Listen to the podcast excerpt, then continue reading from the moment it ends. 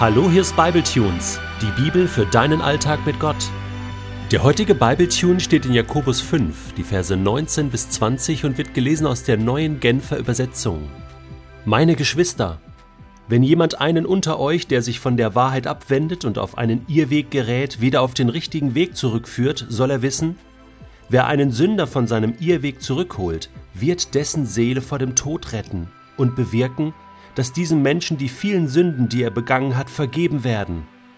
Lieber Jakobus, ich möchte dir am Ende deines genialen Briefs auch ein paar Zeilen schreiben und hoffe, dass du sie liest. Du lebst ja jetzt schon sehr lange dort, wo ich auch gern mal sein möchte.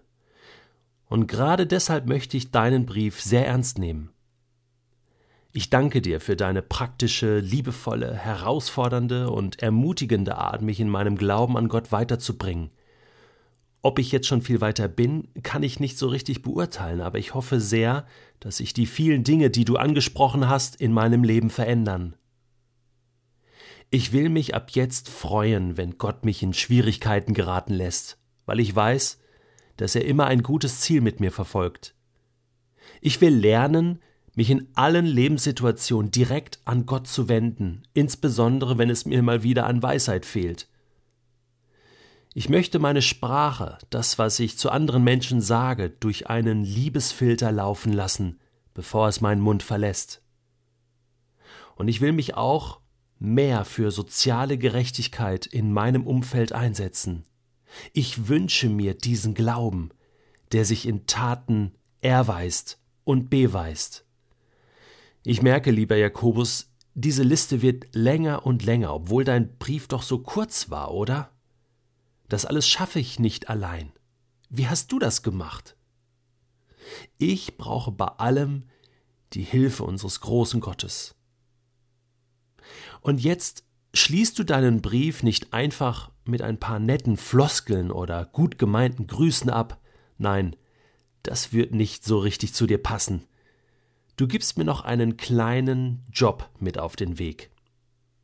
Ich soll mich um die kümmern, die den Weg mit Gott irgendwie verloren haben.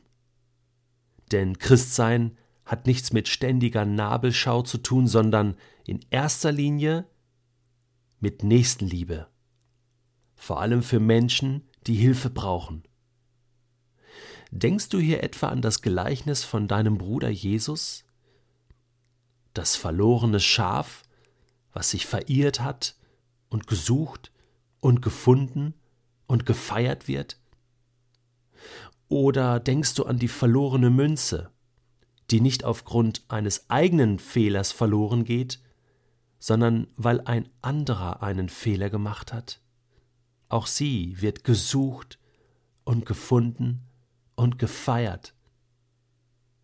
Oder denkst du an den Sohn, der mit seinem Erbe einfach weggeht vom Vater und bei den Schweinen landet?